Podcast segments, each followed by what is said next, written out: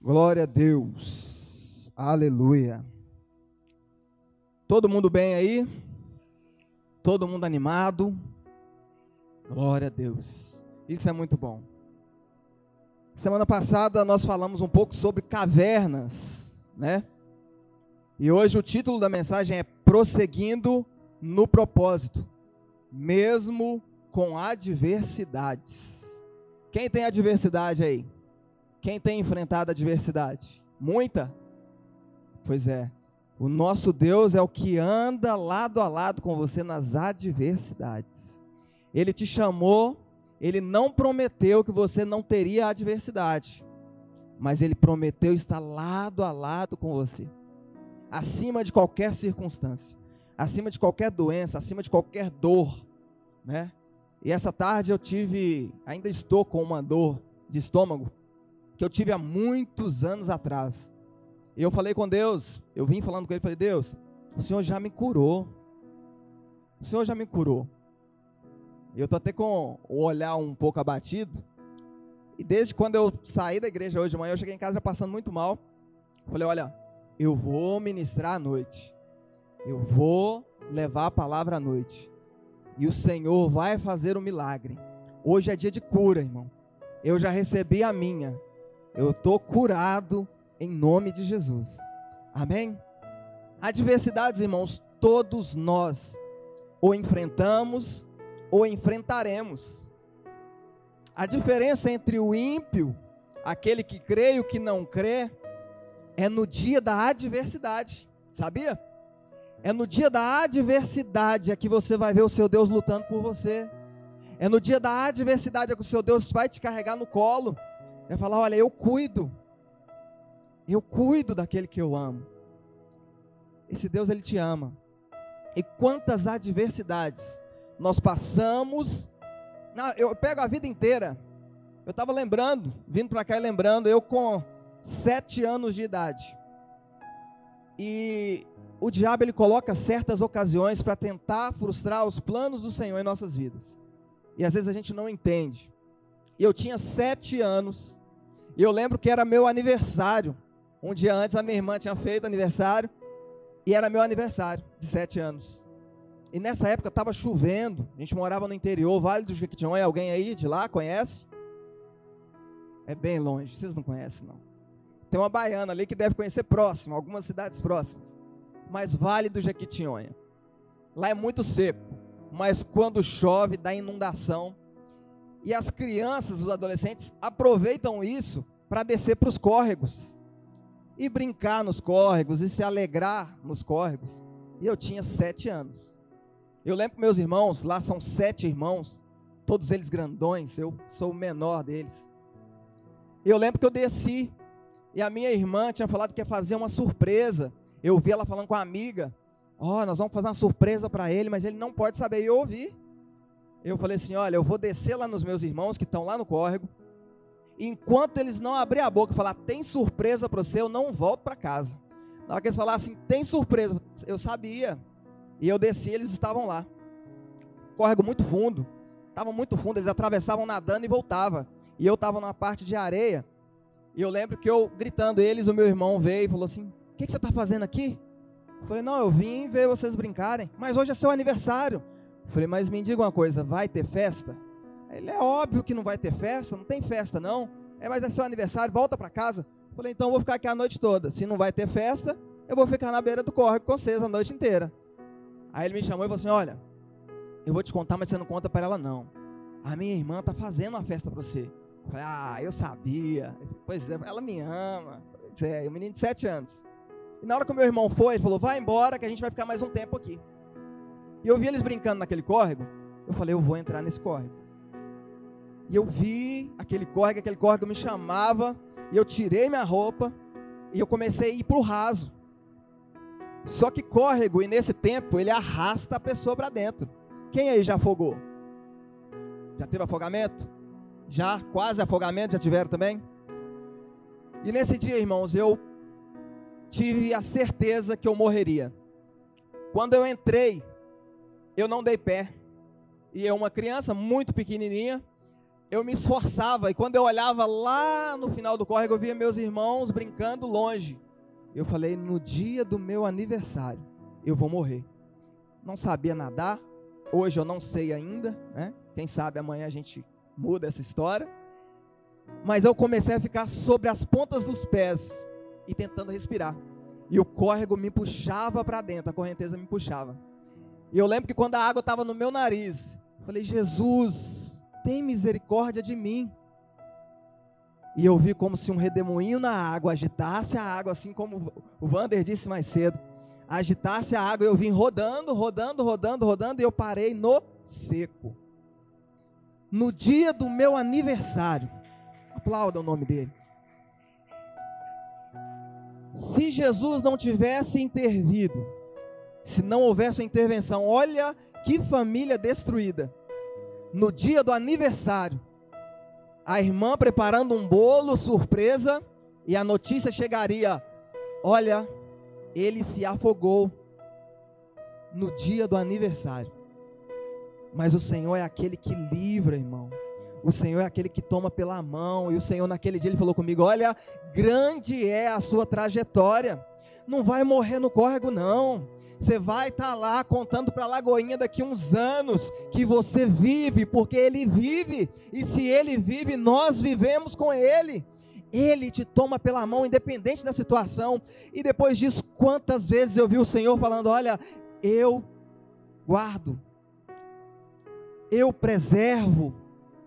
E mesmo em situações adversas, em que você fala: Onde está o Senhor Deus? Ele está lá. Ele está lá. O seu Deus não te abandonou, irmão. O seu Deus não te abandona. Vou tomar água porque está muito quente. Glória a Deus. Então nós vamos falar, irmãos, hoje sobre a vida de um homem de Deus, Paulo de Tarso. Conhecem a história de Paulo aí, todo mundo? Só uma irmã que conhece. Glória a Deus por isso. Aleluia. Paulo de Tarso, esse cara com vergonha, todo mundo conhece Paulo, não tem como não conhecer. Paulo é um dos homens mais falados na Bíblia depois de Jesus. Conquistador, é um homem que tinha visão, e quando ele parava em uma igreja, o Senhor, em visão, falava com ele: vem, vem mais um pouquinho para frente, porque tem gente precisando, tem gente que precisa ouvir de Deus, tem gente que precisa ser liberto. Eu amo a vida de Paulo. Mas Paulo nem sempre foi Paulo. Paulo era Saulo. E para mudar, Saulo teve que ter um encontro com Jesus. E o que nos muda, o que nos forja, o que muda o caráter do homem é só Jesus. Só Jesus. Quer ter uma família abençoada? É Jesus quer ter um esposo abençoado, esse esposo ele tem que estar edificado em Jesus. Quer ter uma esposa? Essa esposa deve amar Jesus acima de todas as coisas, porque é Ele quem cuida, é Ele quem nos leva, é Ele quem nos orienta, é Ele que muda as estações, é Ele quem nos transforma. Abram a Bíblia comigo. Amém. 2 Timóteo 1,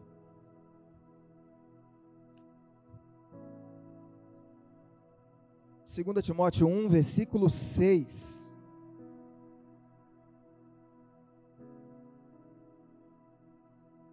Aleluias.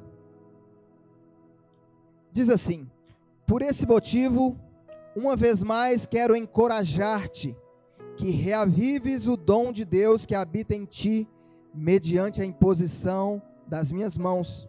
Porquanto Deus não nos concedeu o espírito de covardia, mas de poder, de amor e de equilíbrio.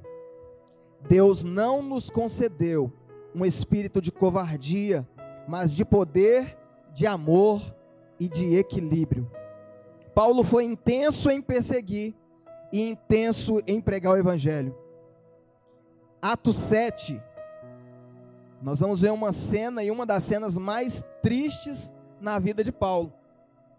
Atos 7, o versículo é 58, resumindo um pouco da história. e vai falar assim: E expulsando-o da cidade, estão falando de Estevão, o apedrejavam, e as testemunhas depuseram as suas capas aos pés de um jovem chamado aos pés de um jovem chamado e o apedrejaram a Estevão, que em invocação dizia: Senhor Jesus, recebe o meu espírito. E pondo-se de joelhos, clamou com grande voz: Senhor, não lhes impute esse pecado. E tendo dito isso, adormeceu. Olha que cena chocante. Paulo, agora perseguidor da igreja, ele vê um jovem, e esse jovem estava no meio de uma grande multidão, prestes a ser morto, porque estava adorando a um outro Deus chamado Jesus, e os judeus não o aceitavam. Não o aceitavam. E Paulo falou: Olha, pode apedrejar. Antes disso, Estevão faz uma pregação de Gênesis a Apocalipse, contando toda a história. Mas mesmo assim, Paulo, e a Bíblia diz, ele consentiu na morte de Estevão. O engraçado é que nessa época dos mártires, eu vejo essas pessoas sendo mortas. Eu imagino aqui, imagina essa cena em um estádio. Soltava-se leões para acabar com os cristãos. Pedaços eram arrancados. Agora imagina você assistindo isso. E a pessoa simplesmente para poder fugir daquilo, ela devia simplesmente negar a sua crença. Falar, olha, eu não creio. E eles não negavam. Eles não negavam. E isso no coração do ímpio, isso no coração daquele que não acreditava, conturbava o coração deles. Você falar, olha, diante das maiores ameaças de morte, porque esse pessoal não nega esse Deus. E naquela época uma frase se dizia que era: olha, o sangue dos cristãos é semente do cristianismo. Onde morre um, brotam-se dez. Porque as pessoas olhavam e falavam: olha, eu não daria isso pelo meu Deus. Eu não daria isso por qualquer outra pessoa, eu não morreria, mas eles estão morrendo, e se eles estão morrendo, a causa é válida. Eu preciso experimentar essa vida que ele viveu. E agora, Paulo assistindo a cena, eu começo a imaginar Paulo assistindo Estevão, já no chão, sangrando. Ele fala: Senhor, perdoa eles, não deixa esse pecado sobrecair sobre eles, não. Mas olha, Senhor, eu vejo os céus abertos e o Senhor de braços abertos para me receber. Com um sorriso, ele aceitou a morte e Estevão é apedrejado por amor de Jesus Cristo. Pegaram-se as roupas, a capa de Estevão e leva aos pés de Paulo as roupas ensanguentadas. Fala, olha, acabou, morreu. Mas aquilo ficou na mente de Paulo. Aquilo ficou, e eu tenho certeza que aquilo martelava dentro de Paulo. Que Deus é esse? Que Jesus é esse? que com sua morte conquistou centenas de milhares e nenhum deles nega o seu nome? Quanto vale padecer pelo nome desse Jesus? Porque eles se entregam a própria vida por esse Jesus. Em Atos 9, do versículo 10 ao 16, Atos 9, 10 ao 16.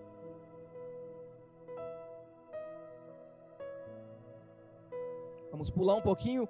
Paulo ainda conspirava contra os cristãos. E Atos 9, do 10 ao 16, vai falar assim: E havia em Damasco um certo discípulo chamado Ananias, e disse-lhe o Senhor em visão: Ananias. E ele respondeu: Eis-me aqui.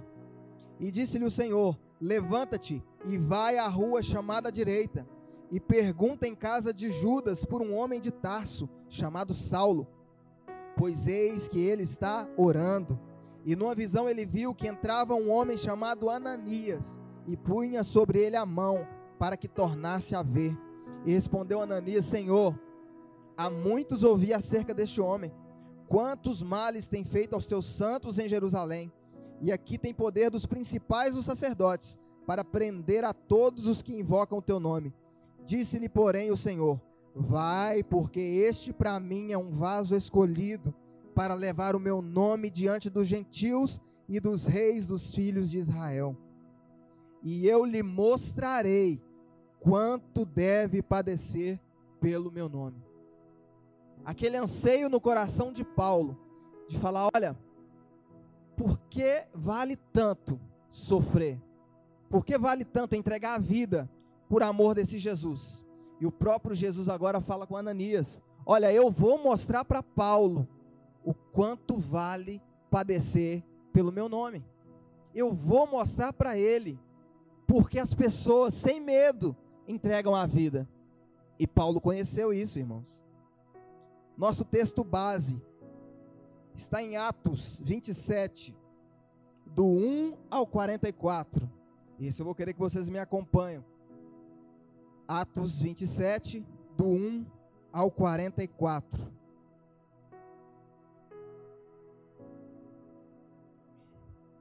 Todos acharam? Amém? Paulo agora já tinha convertido, Ananias já tinha colocado a mão sobre Paulo. Paulo não era mais Saulo, Paulo era Paulo.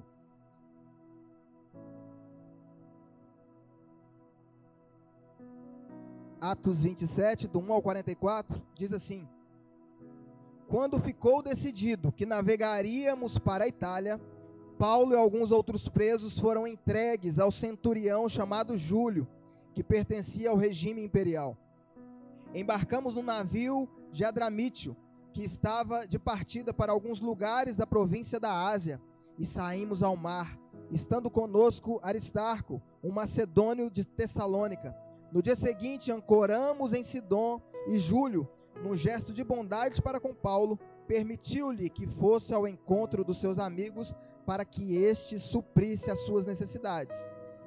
Quando partimos de lá, passamos ao norte de Chipre, porque os ventos nos eram contrários Tendo atravessado o mar aberto ao longo da Cilícia e da Panfilha, ancoramos em Mirra, na Lícia. Ali o centurião encontrou um navio alexandrino que estava de partida para a Itália, e nele nos fez embarcar. Navegamos vagarosamente por muitos dias e tivemos dificuldades para chegar a Senido. Não sendo possível prosseguir em nossa rota devido aos ventos contrários, navegamos ao sul de Creta de fronte Salmona. Costeamos a ilha com dificuldade e chegamos a um lugar chamado Bons Portos, perto da cidade de Lacéia. Tínhamos perdido muito tempo e agora a navegação se tornara perigosa, pois já havia passado o jejum. Por isso, Paulo os advertiu: Senhores, vejo que a nossa viagem será desastrosa e acarretará grande prejuízo para o navio, para a carga e para também as nossas vidas. Mas o centurião, em vez de ouvir o que Paulo falava, seguiu o conselho do piloto e do dono do navio. Visto que o porto não era próprio para passar o inverno, a maioria decidiu que deveríamos continuar navegando com a presença, com a esperança de alcançar Fenice e ali passar o inverno. Este era um porto de Creta, que dava para o sudoeste e o noroeste. O 13 Começamos, começando a soprar suavemente o vento sul. Eles pensaram que haviam obtido o que desejavam. Por isso levantaram âncoras e foram navegando ao longo da costa de Creta. Pouco tempo depois, desencadeou-se da ilha um vento muito forte, chamado Nordeste. O navio foi arrastado pela tempestade, sem poder resistir ao vento. Assim, cessamos as manobras e ficamos à deriva. Vamos parar aqui no 15, continuaremos daqui a pouco no 16. Cessamos as manobras e ficamos à deriva. Nós temos agora Paulo deslocando preso para Roma. Paulo estava preso, ele deveria comparecer a César em Roma. Tudo nos mínimos detalhes, irmão, para que Paulo chegasse a Roma e lá o evangelho fosse pregado. Nada acontece na sua vida por acaso. Nada, nada. Não foi à toa que você foi para o hospital, não foi à toa que você chegou lá e conheceu alguém, não foi à toa que você entrou no seu trabalho e lá tem pessoas que precisam de você. Paulo estava em um barco rumo a Roma, e a Bíblia vai falar conosco que Jesus o havia orientado: olha, você precisa se apresentar a César em Roma. Mas agora o barco, um grande vento, começa a soprar sobre o barco. Paulo não era o comandante daquela embarcação. Paulo era um preso. E Paulo fala: Olha, gente, eu tenho algo a falar. Mas o comandante falou: Não, aqui você não pode falar. Aqui você é um preso. E decidiram marchar segundo o seu próprio entendimento, o seu próprio coração. Mas chega um certo tempo em que os ventos sopram sobre a embarcação. E faz nos lembrar lá do barquinho com os discípulos, né? onde Jesus estava no barco e tudo ficou bem. Mas agora Jesus não estava no barco, mas Paulo estava. Paulo estava. E onde você estiver, a tempestade não vai sobreexistir, a tempestade não vai prosseguir, porque você tem autoridade. Você tem autoridade de falar: olha, vento, aqui não Olha, aqui não. E quantas tempestades têm soprado nas nossas vidas? Quantas enfermidades têm nos calado? Quantos amigos têm nos feito negar o nome de Jesus? Às vezes com brincadeiras imperceptíveis, a gente nega o nome do Senhor Jesus. Ele está falando: olha, eu queria mudar vidas. Eu queria transformar vidas do seu lado, eu queria mudar o seu bairro, eu queria levantar você como coluna. Eu sei que o Senhor chamou a cada um aqui, irmãos, vocês não estão aqui em vão. O Senhor tem cuidado. O Senhor os trouxe aqui para uma obra muito grande. Seja ela para pregar para milhões, ou seja ela para pregar para o seu pai, para sua mãe, para que não permita que eles partam desse mundo sem a presença de Jesus. E o Espírito de Deus, ele tem gemido, ele tem gritado. O que você tem feito? Quando as coisas se apertarem, quando as coisas começarem a dar errado, qual é a posição que você vai tomar? E o Espírito de Deus, irmãos, o tempo todo, ele está atrás de você falando: vai, faz, muda a situação, muda a situação dessa casa, muda a situação porque nós somos agentes de milagres. Eu já ouvi isso, eu ouço isso diariamente. Olha, nós somos agentes de milagres, nós somos transformadores de ambientes. Onde nós estamos tem que haver alegria, tem que haver paz. O inimigo não pode entrar, não pode fazer gracinha, porque você é de Deus. Você é homem e mulher de Deus. O Senhor está contigo. O Senhor é contigo. Nas maiores batalhas na Bíblia, nós vamos ver Jesus lado a lado, o Espírito de Deus lado a lado com aqueles homens, falando: Olha, você vai prosseguir, você vai alcançar o objetivo, você vai alcançar o alvo. E nós, às vezes, por medo, por fraqueza, nós entregamos os pontos, não vemos os milagres que Deus tem para nós. E Deus tem milagres para nós. Quantos milagres você já viveu? Talvez você está pensando aí, fala, olha, eu ainda não vivi um milagre, mas o Senhor tem milagres todos os dias para nos apresentar, irmãos. Viver com Cristo é viver uma vida de milagres. Viver com Cristo é viver uma vida de cura.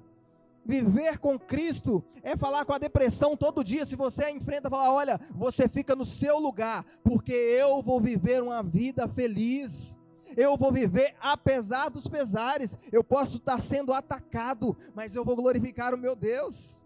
Eu posso estar doente, mas eu não sou uma pessoa eternamente doente. No fim, eu verei o meu Deus. Eu saberei que Ele tem trabalhado todo o tempo para que eu estivesse aqui. O Senhor sonhou sonhos com você, irmão.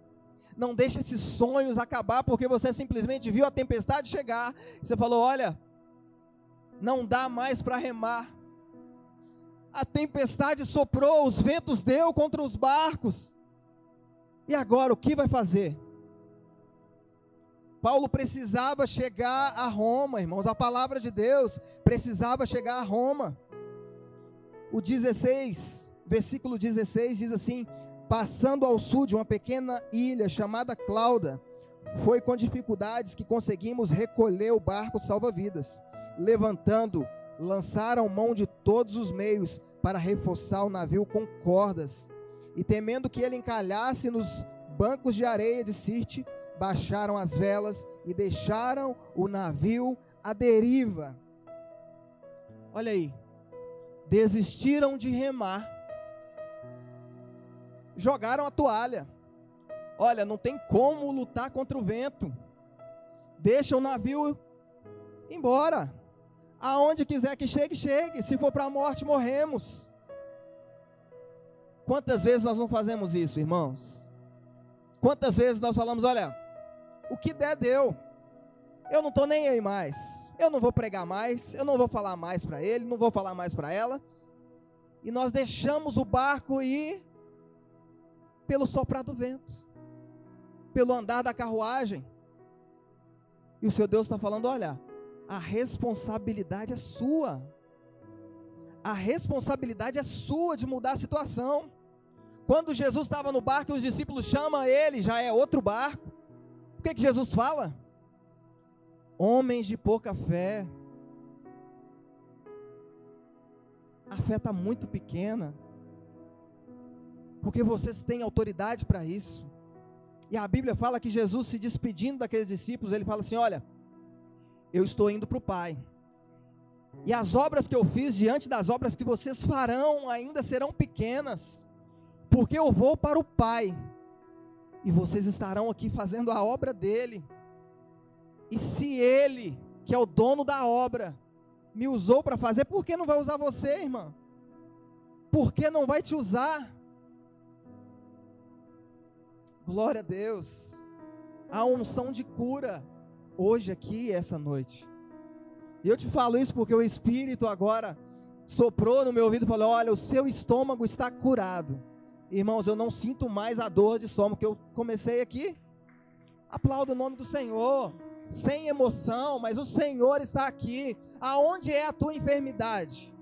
Fala com o Senhor aí agora, fala com Ele: Olha, Senhor, aonde é a enfermidade? Senhor, eu entrego agora em tuas mãos, porque Ele te ama tanto. E quem sabe essa enfermidade foi colocada para que você tenha experiência com seu Deus e você só vive reclamando.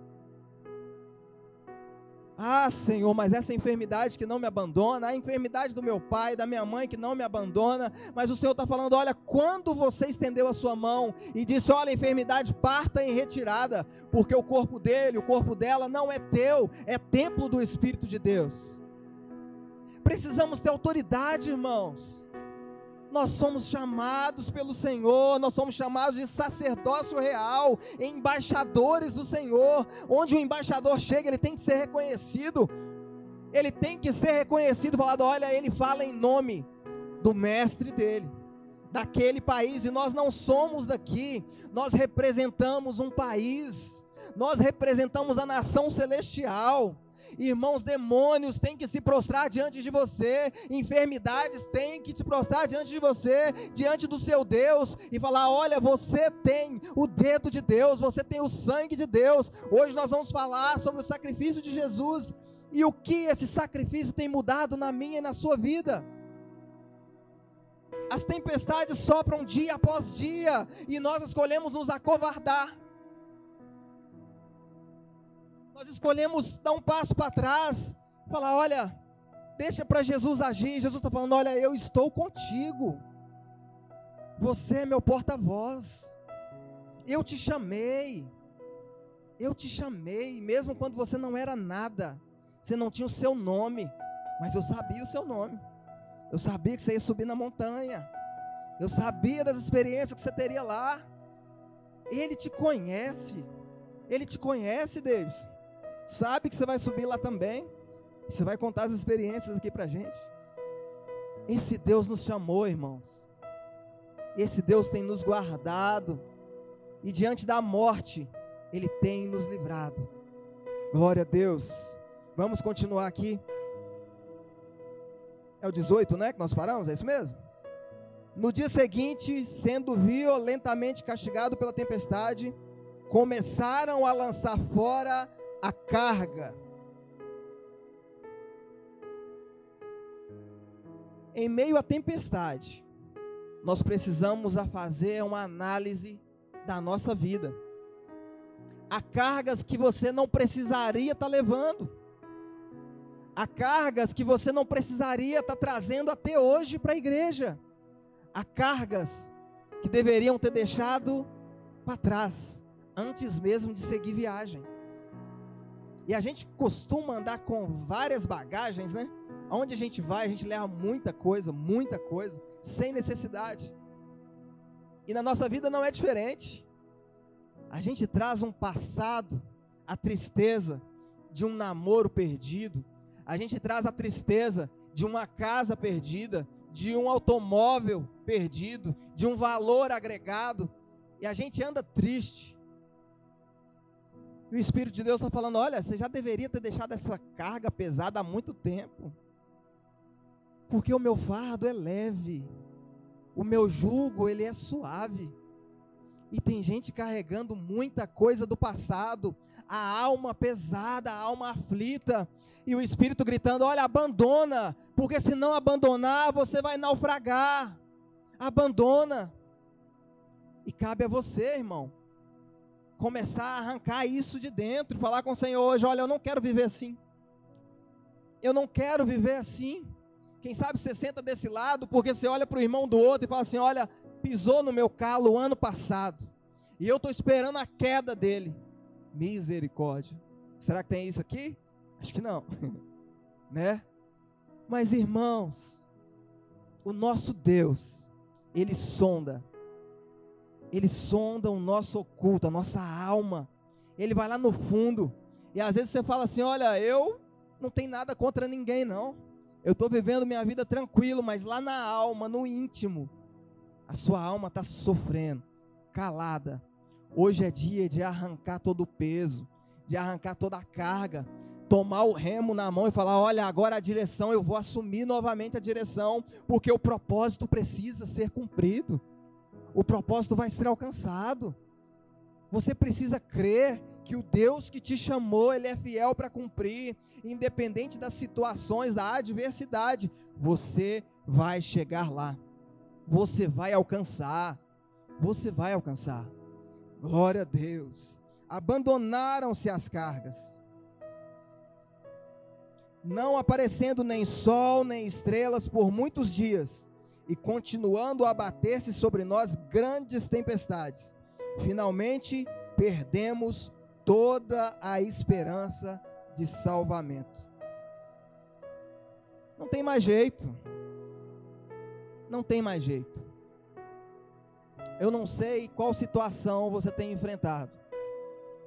Não sei se é vida financeira, se é sentimental, se é enfermidade. Mas o Senhor, irmãos, não há limite. Não há limite. O Senhor faz, Ele abre portas, Ele muda situações para exaltar aquele que Ele ama. Olha, Deus vai mudar a sua situação. Jesus vai mudar a sua situação.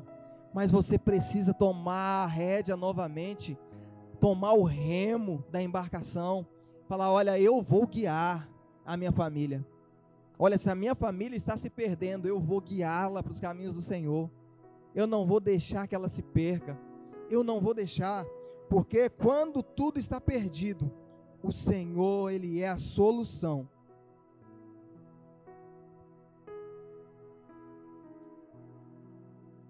Mas agora, 21. Visto que os homens tinham passado muito tempo sem comer, Paulo levantou-se diante deles e disse: Os senhores deveriam ter aceitado o meu conselho de não partir de Creta, pois assim teriam evitado este dano e prejuízo. Mas agora recomendo-lhes que tenham coragem, pois nenhum de vocês perderá a vida apenas o navio será destruído. Olha, irmão, a convicção. Olha a convicção de Paulo. Olha a intensidade no chamado. Olha, eu sei quem me chamou. Deus não me chamou para morrer nessa embarcação com presidiários, com detentos, não. Eu estou indo daqui para Roma e eu vou chegar em Roma porque o Senhor me mandou para Roma. E tem muita gente que já desistiu daquilo que o Senhor chamou, daquilo que o Senhor já colocou na vida dele como promessa. Irmãos, e na hora certa, Paulo se levanta como autoridade e fala: Olha, nenhum de vocês aqui vai morrer. Nenhum de vocês vai morrer. Por desobediência de vocês, a embarcação vai se perder. A embarcação sim, mas nenhuma vida hoje será perdida. Olha que autoridade espiritual. No meio de um barco, tudo se perdendo, todo mundo já tinha desistido, mas ele se levanta como autoridade espiritual e falou assim: Olha aqui, um homem de Deus se levanta aqui hoje. Ninguém vai morrer. Ninguém vai morrer. Será que você, nessa ocasião, faria o mesmo? Ou já teria pulado do barco? Porque a maioria das vezes a gente quer pular do barco. A gente fala, eu vou ficar aqui? A embarcação está se perdendo. Mas uma embarcação, irmão. O capitão. Vocês já assistiram Titanic aí? Todo mundo? Pode levantar a mão, não fica com vergonha não. É um filme legal. Titanic.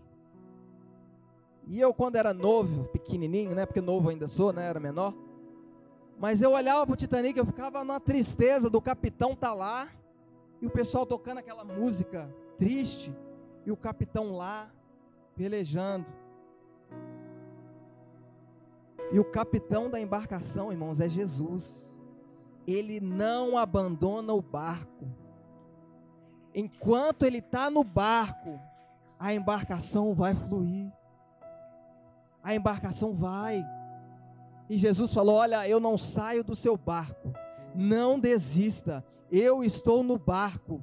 Cante uma música, cante uma música, louve o nome do Senhor, agradeça a Ele mesmo sem vontade de agradecer, porque tem dia que é tão doloroso, é tão triste, que nós não temos nem como falar com Jesus, mas Ele conhece o seu coração, Ele conhece a sua trajetória. Ele conhece todo o seu sofrimento. Ele está falando: olha, não desiste, não. Não desiste do teu chamado, não desiste do teu propósito, porque eu coloquei isso em você e vai se cumprir, independente da situação adversa.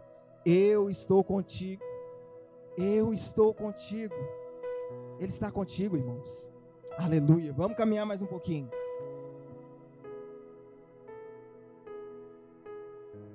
25 diz assim: Tenham ânimo, senhores, creiam em Deus, que acontecerá do modo como lhe foi dito. Devemos ser arrastados para alguma ilha.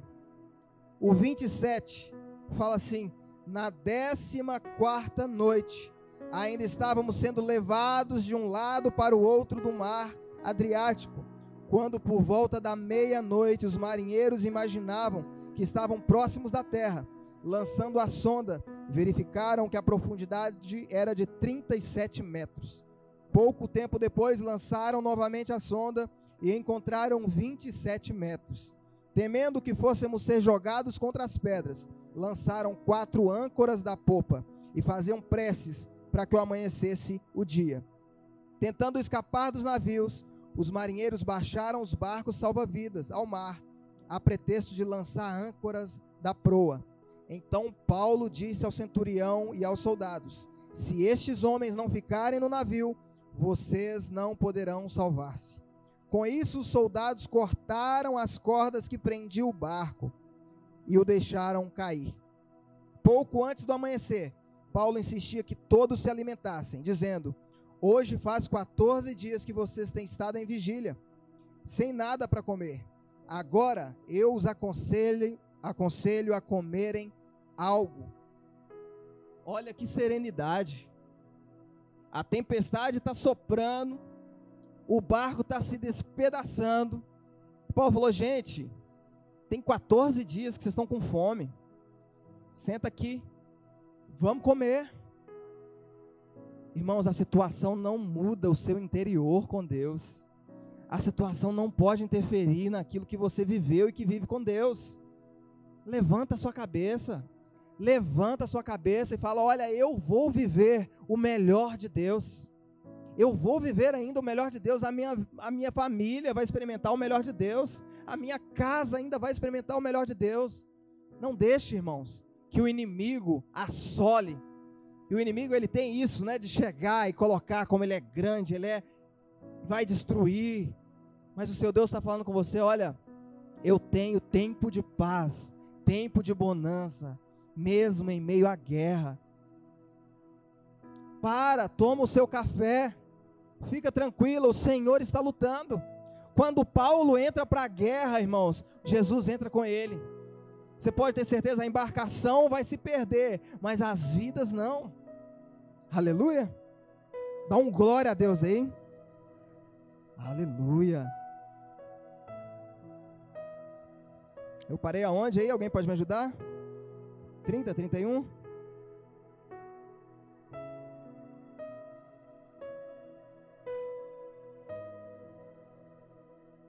Isso, falei o 34, agora o 35. Tendo dito isso, tomou o pão e deu graças a Deus diante de todos. Então partiu e começou a comer. Todos se reanimaram e também comeram algo. Estavam a bordo 276 pessoas. Repete comigo aí para gravar: 276 pessoas. A Bíblia não coloca esse número aqui em vão, não, irmão. São 276. Qual que é a promessa do Senhor? Nenhuma vida se perderá. Tá todo mundo no meio do mar, perdido. A embarcação está prestes a afundar. E o Senhor coloca na Bíblia: Olha, eu contei cada um.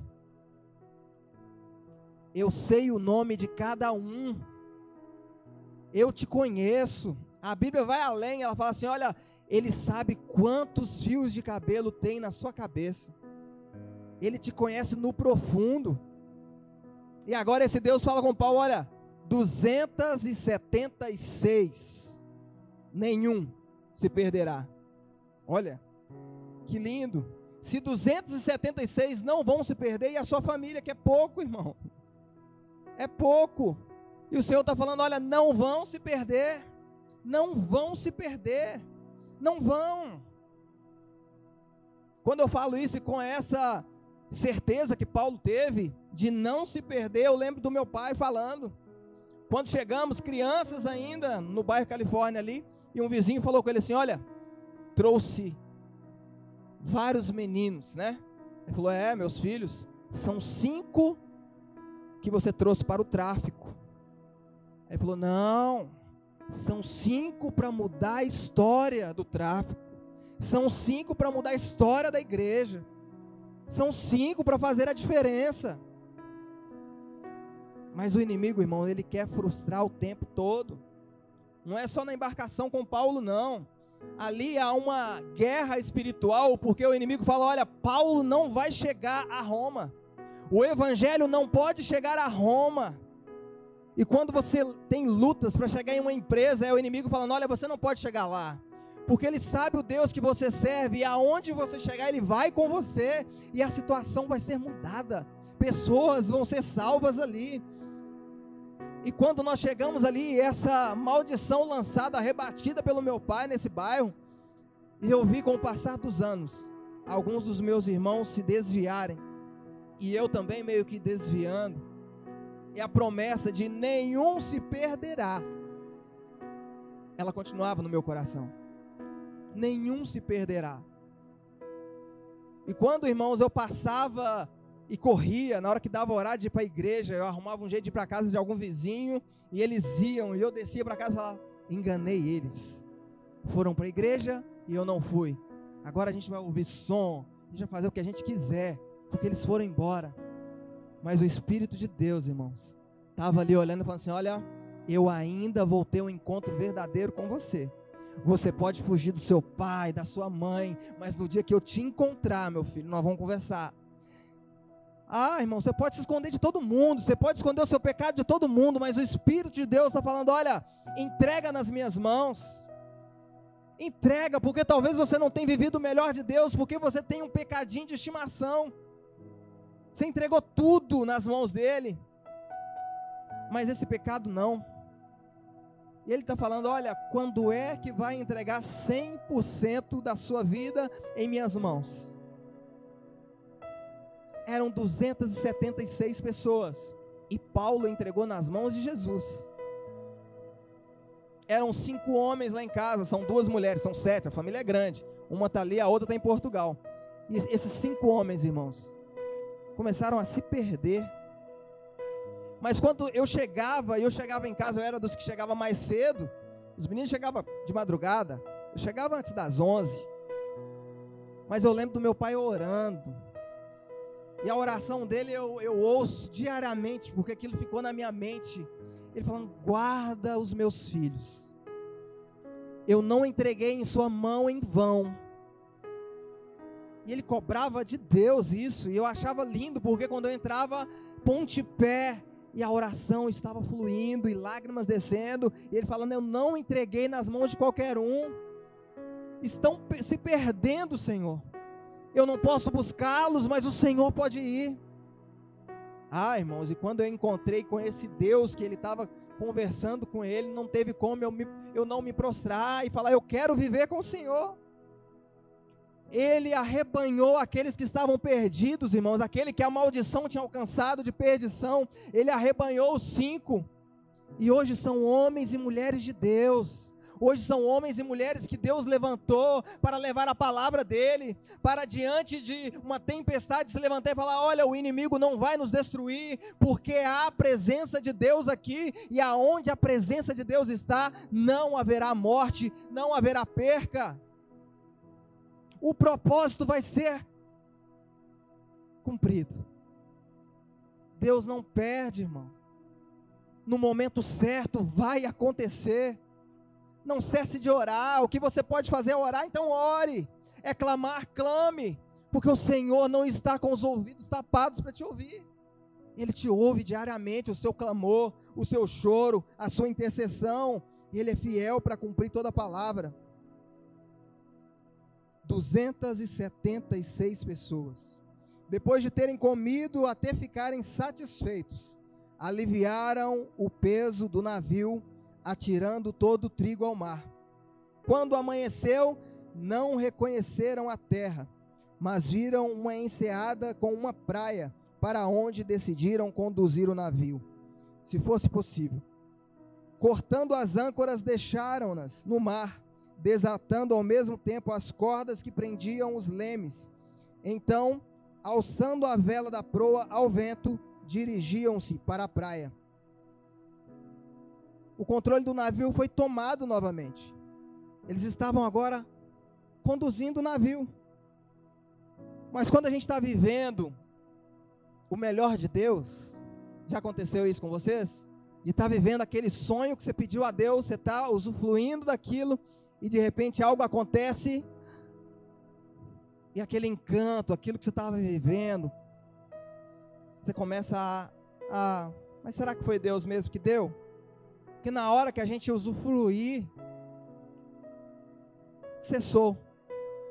O navio agora começa a andar, começa a progredir, mas de repente no 41 diz assim: Mas o navio encalhou num banco de areia, onde tocou o fundo a proa encravou-se e ficou imóvel, e a polpa foi quebrada pela violência das ondas. Os soldados resolveram matar os presos para impedir que algum deles fugisse. Paulo era um preso. E a ideia, a primeira ideia que veio na cabeça dos soldados, olha, nós vamos matar os presos. Olha aí a cilada do inimigo mata os presos. Porque matando-se os presos, Paulo vai junto. Acabou. Matam-se os presos. Mas o centurião queria poupar a vida de Paulo e os impediu de executar o plano. Então ordenou aos que sabiam nadar que se lançassem primeiro ao mar em direção à terra. Os outros teriam que se salvar em tábuas e em pedaços do navio. Dessa forma, todos chegaram a salvo em terra. Todos, irmãos. Todos chegaram do outro lado. Todos alcançaram a terra firme. Ninguém abandonou o navio. Ninguém pulou. Porque seguiu a ordem do Senhor. E qual que é a ordem do Senhor para você? Qual que é a ordem do Senhor para você? Lembra aí do que o Senhor tem feito, da promessa que ele fez lá atrás e talvez não se concretizou, mas o propósito ainda está de pé, irmão. Enquanto há vida, há propósito a ser cumprido. E Deus não vai deixar, irmão, que você morra com propósitos. Propósitos são para ser cumpridos. Cumpra os propósitos de Deus para a sua vida. Abandone tudo, abandone todos, mas ame ao Senhor acima de tudo. Entrega o seu caminho a Ele. E é tão difícil entregar o caminho ao Senhor, irmãos. A gente fala aqui, olha, entrega a sua vida para Jesus. E muita gente levanta a mão, né? E vem, entrega. Mas ao sair dali, tudo que a gente faz é fazer sem consultar Ele, sem esperar a ordem dele. Lembra o povo lá no, no Egito? Qual que foi a ordem dada para o povo? Foi o quê? Marchar. A ordem é marchar. O que, que eu vou fazer? Marchar. Eu vou marchar. Só que chega um momento em que a adversidade é tamanha que diante deles tem o quê? Um mar. Como é que eu vou marchar diante de um mar? Peraí, mas a ordem é o quê? É marchar, irmão. Ah, mas e o mar? Ah, o mar é consequência. Se é marchar, marcha para dentro do mar. Algo vai acontecer, você não vai morrer. Tanto que o povo fala: Olha, Moisés, você nos trouxe aqui para morrer, Moisés. Você nos trouxe aqui para morrer. Olha aí, ó, Faraó atrás, vindo nos matar. Ou a gente morre pela mão ou pela espada de Faraó, a gente morre no Mar Vermelho. Não tem mais o que fazer. E agora Moisés vira e clama aquele que deu a ordem: Olha, Deus, e aí? Deus fala: Moisés, mas por que, que você está me clamando? Não há limites para alcançar a promessa quando eu dei a ordem. O mar não é limite, é um limite físico, mas eu faço você passar por ele, Moisés. Erga a sua mão e o povo continua marchando. Porque se a ordem do Senhor, irmão, foi marchar, marche. Se a ordem do Senhor foi parar, pare. Porque no tempo certo vai acontecer. Agora você está servindo a um Deus que conhece tudo, Ele sabe de tudo, e se ele está mandando você marchar, independente do obstáculo, marcha. Ah, mas tem Jericó na nossa frente. Espera aí. Vocês vão marchar em volta e as ruínas, Jericó vai descer.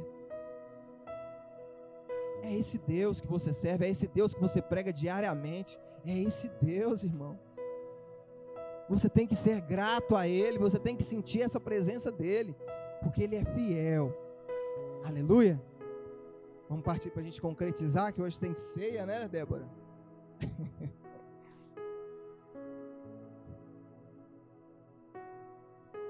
Tudo que você colocar no seu coração para fazer diante do Senhor, grandes obstáculos vão aparecer. Pode ter certeza. Pode ter certeza. Olha, Senhor, eu preciso concretizar a minha faculdade ainda esse ano. Obstáculo financeiro vai acontecer. Vai acontecer doenças, enfermidades, mas se o Senhor, irmão, falou que você vai conseguir, você vai conseguir. Vai acontecer, porque para Deus não há obstáculos. Jesus no Getsemane, diante de uma das maiores adversidades, escolheu cumprir o propósito. Mateus 26 e o 36. E olha que era Jesus,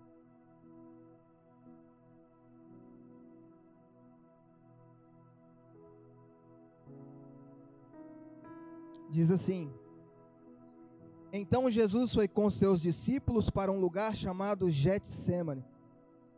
e lhes disse: Sentem-se aqui enquanto eu vou ali orar. Levando consigo Pedro e os dois filhos de Zebedeu, começou a entristecer-se e angustiar-se. Disse-lhes então: A minha alma está profundamente triste, numa tristeza mortal. Fiquem aqui e vigiem comigo. Indo um pouco mais adiante, prostrou-se com o rosto em terra e orou: Meu pai, se for possível, afasta de mim este cálice. Contudo, não seja como eu quero, mas sim como tu queres. Não é fácil abandonar a sua vontade e deixar que a vontade de Deus sobressaia. Se Deus te pedisse hoje aquilo que você mais ama, você entregaria? Não precisa responder. Aí dentro de você, você entregaria? Aquilo que você mais ama. Ele pediu para Jesus a própria vida. Jesus é Deus, mas Jesus naquele momento é homem também. E Jesus, agora sabendo de tudo o que ia acontecer, ele começa a sofrer, porque a morte o esperava, a morte esperava. E se Jesus não cumprisse, irmãos, o sacrifício não aconteceria e você estaria condenado em pecado à morte eterna. E Deus acreditou em seu único filho, dando aos homens para que fosse pago. E agora Jesus ele sobe o Getsemane e ele começa a chorar. Ele fala: "Olha, Senhor, se for possível, afasta de mim essa parte, Senhor, que é morrer, é se entregar, é dolorido. Mas Jesus, como Deus, eu vejo que ele enxergou a humanidade, enxergou a sua vida, a minha vida, dia após dia, falando: Senhor, eu quero estar com o Senhor, firme com o Senhor. Ele falou: Olha, Pai, todavia, não seja feita a minha, mas a Sua vontade. Ele te amou, irmãos. Mesmo você nos seus delitos, nas suas imperfeições, nos seus pecados, Ele te amou e Ele te ama. Diariamente, Ele está lá em cima, à direita do Pai, falando: Olha, eu apostei tudo em você. Eu apostei tudo em você. Eu derramei o meu sangue. Ele verteu sangue por acreditar em você. E o que você tem feito? O que você tem feito para que esse valor dado, essa prenda dada à humanidade, não perca o valor? A sangue de Jesus, ao sangue de Jesus correndo em sua veia. Nós somos chamados, irmãos, para mudar esse mundo. Nós somos chamados para mudar situações. E nós só vamos mudar quando nós tivermos a certeza que esse Jesus, ele vive em nós. Ele vive em nós, irmãos. Dia após dia, há situações que ele está falando: olha, eu posso mudar se você entregar. Eu posso mudar se você deixar que eu faça. E a gente não tem deixado ele fazer. Salmos 34. Para a gente finalizar aqui.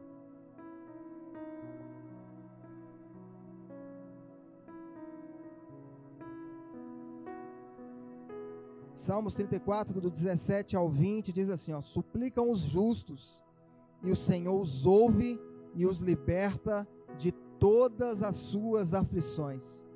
Perto está o Senhor dos que têm o coração quebrantado, e salva os de espírito abatido. O justo enfrenta muitas adversidades, mas de todas elas o Senhor o liberta. O Senhor preserva-lhe todo o ser, nenhum osso sequer é quebrado. O Senhor tem te guardado, irmão. O Senhor tem te guardado. Ele não te chamou para ficar na atual situação que você se encontra. Deus não te chamou para viver desanimado, triste, cabisbaixo, mas Ele te chamou para viver uma vida de poder, de glória, de enxergar a nuvem de Deus sobre a sua cabeça, fazendo os milagres de Deus. Glória a Deus. Vou pedir o louvor para já ir subindo aqui.